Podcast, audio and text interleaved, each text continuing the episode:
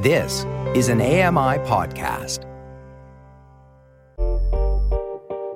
Hey, Dave Brown here. If you enjoy this podcast portion of our show, remember you can watch it live every day at 9 a.m. Eastern Time on AMI TV.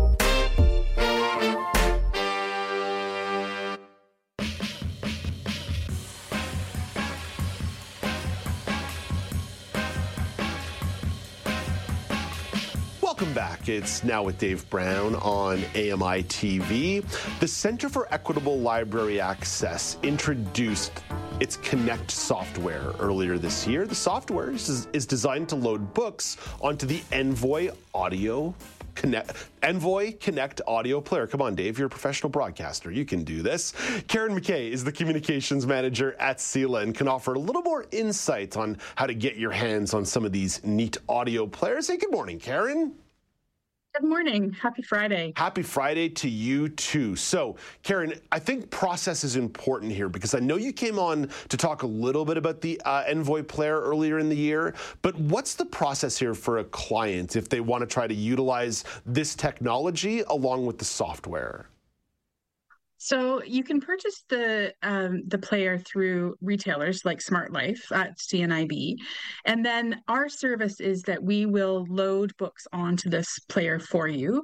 You can either do that through our software, which we call CELA Connect, or you can send it to uh, to us, and we will load the player and then and send it back to you. So we've just launched a new service that uh, relates to this, and we can now, if you purchase a, a player, a Envoy Connect, we can now send it to you preloaded. So your very first round of books is ready to read right out of the box. Oh, awesome. So there's not the setup process. Yeah. So this is particularly interesting for folks who are maybe um, a little bit tech shy or uh, you know aren't quite sure how they're going to manage this and and so we sort of take the you know that barrier out of the way the first one about getting all set up um, and the really great thing is that there's no additional cost for this. So whether you buy the player and have it come to you ready to read or whether you buy it and you want to do this setup on your own because you like that kind of thing um, it's all the same price which is great. And it's a low price. It's only $97 which makes it really accessible Karen, that is music to my ears. I was just telling a story earlier in the show today about uh, pulling out a soundbar. I bought a soundbar on Black Friday, and I thought, oh, this is going to be easy. I'm going to plug it into the HDMI port on my TV, and we're going to have beautiful sound. And then I looked at the installation manual, and I was like, we're going to need to bring in some assistance here. So I love that, that sort of you and CELA and Smart Life have, have sort of thought this through and said, how can we make this easier for somebody who's not particularly tech savvy? That, like that is music to my ears. What a great idea. Well, the whole idea behind this player is that it's um, that's a low barrier to entry for folks who want to use a, a player, not one of their sort of their big daisy players. It's low cost, it's portable, it's easy to use. You can charge it with a, a solar panel on the back if you're out on the go, um, and it's just really it's a great entry for folks who are either just sort of starting to need this kind of player, or alternatively people that have relied on other forms like CDs or or Braille, for example, and they want an audio player uh, that they can download directly This stuff is really easy to work with. And so, you know, it would also be a really great Christmas gift if you know somebody that could use something like this. And mm. it's, you know, only $97. So that makes it easier to buy. Karen, one last question on process, and then I promise we can get to literary news. But I'm just so interested by this technology and the way somebody could use it. How much variety can be loaded onto the Envoy player? Like, how much access to your overall library can be included in the player, and how many titles can it hold? So if you send it to, to us to load, we'll load 12 titles for you. If you use our CELA Connect software, it holds up to eight gigs. So depending on the size, eight mega gig rather. So depending on the size of the um, of the books that you're using, you know, you you could load plenty. Like you could have your month's worth of reading very easily, or or maybe longer, depending on how much you read.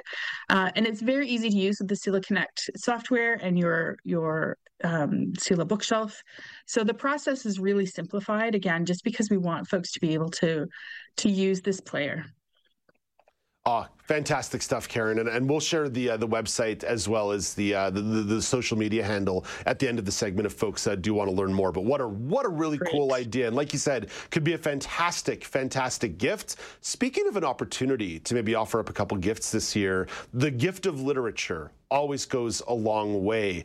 You might want to consider some of the winners from this year's Writers Trust Awards. One winner was Anuja Varghese. Their book, The Chrysalis, received the LGBT LGBTQ2S Plus Award for Emerging Writers. And Karen, you've spotlighted this book a number of times on the show, but there were a few more that you wanted to share. And even this one strikes me as familiar. Kai Thomas winning the Atwood Gibson Writers Trust Fiction Prize for his book In the Upper Country. Why do you think this book stood out? Um, so I'm just going to read a little bit of what the jury said, and I think this really encapsulates why this book stands out and why it's such an important read. Um, so they said in this exceptional debut, Kai Thomas deftly and compassionately braids deep, uh, deeply engrossing stories with stories that explore a little known aspect of Canadian history. It's a mesmerizing lyrical testament to the power of storytelling uh, as this is among the protagonist's tools for survival in a harsh reality with violence and dehumanization.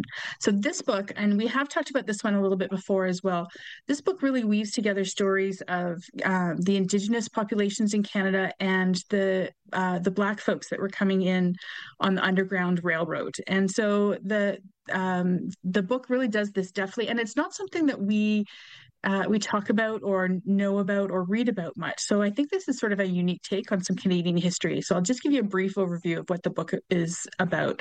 There are two characters. Uh, the, one character is a young Black woman. She was enslaved. She fled the uh, enslavement in the American South, and she ends up working for a Black journalist here in Canada. And she's been taught how to read and write uh, by an elderly neighbor, so she's able to to do that work. One night, a neighboring farm summons this young woman after a slave hunter has been shot dead in the land by an older woman who's recently arrived via the Underground Railroad. And when the older woman refuses to flee before the authorities uh, arrive, the farmer asks Lucinda to gather testimony from her so that she can you know before she can be condemned for her crime.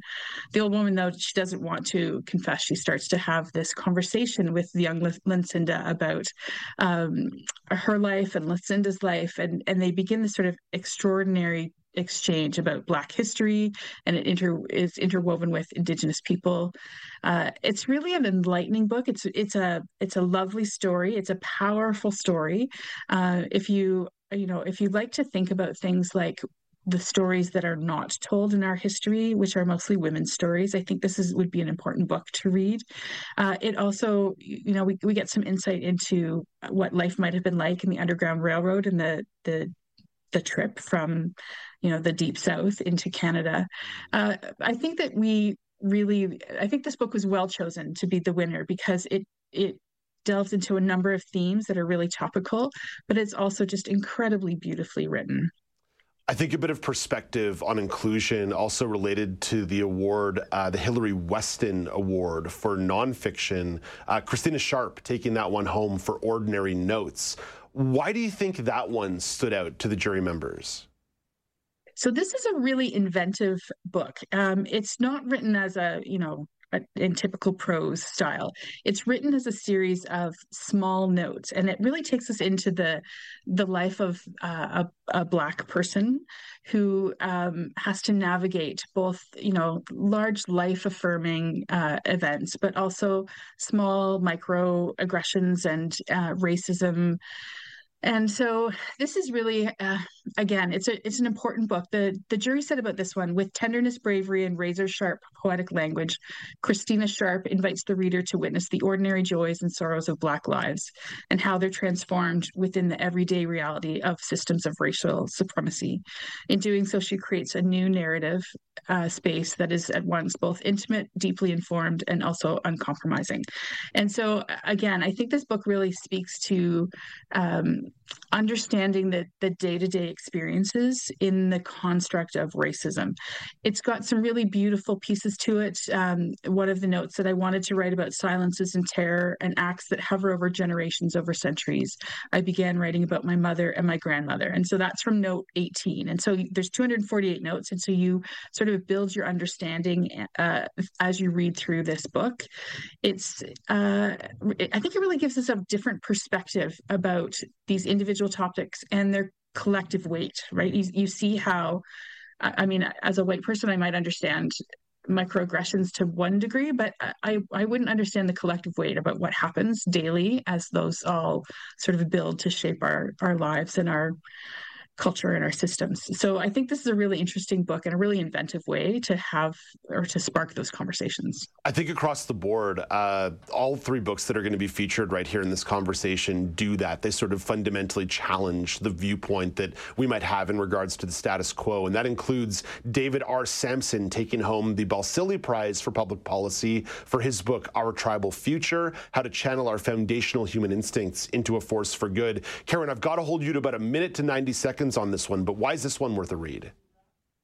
Well, I'm going to go back to the jury piece as well because I think it really encapsulates. It says that David Samson does something remarkable in this book.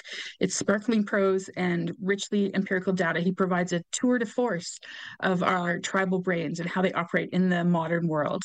Things that were essential to our survival in the past are now potentially um, imperilous to our future. And so, the important contribution of this book explains why trust is declining across our society, and I think that's a really important thing for us to understand, and why our public public spaces feel increasingly hostile. He delves into why we uh, we end up in a tribal situation, why that was important to us in sort of our early evolutionary history and how it's navigated us into increasingly complex social landscapes. Why are we so uh, angry at each other online? Why is that related to tribe?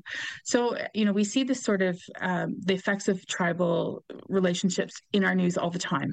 You know, it's the it's the basis for war. It's the basis for uh, a lot of hate uh, but also it can be the basis for really important things about altruism and community and kindness. And so I think understanding our our innate, uh, you know, um, capacity for tribalism can really help us combat the bad effects that it can have in our in our society. I think it's a really important book for public policy and for folks who are, uh, you know, involved in uh, shaping our institutions and our culture. Karen, thank you for this. That's Karen McKay, Communications Manager at the Center for Equitable Library Access. That's all the time there is for the show this week. Until Monday at 9 a.m. Eastern Time, I'm Dave Brown, reminding you to play safe, play fair, but don't forget to have some fun. Let's wrap up the week of broadcasting by rolling those credits, gang. Host Dave Brown, co host producer Alex Smythe.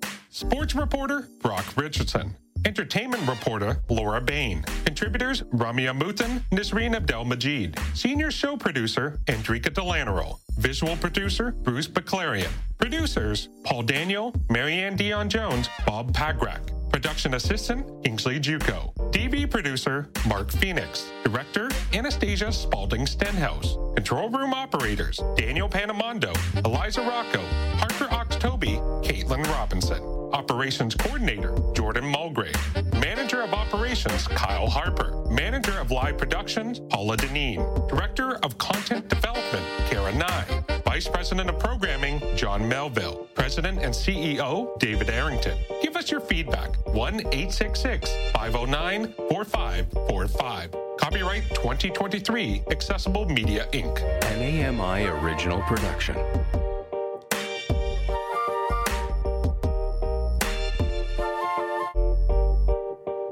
Hey, Dave Brown here. If you enjoy this podcast portion of our show, remember you can watch it live every day at 9 a.m. Eastern Time on AMI TV.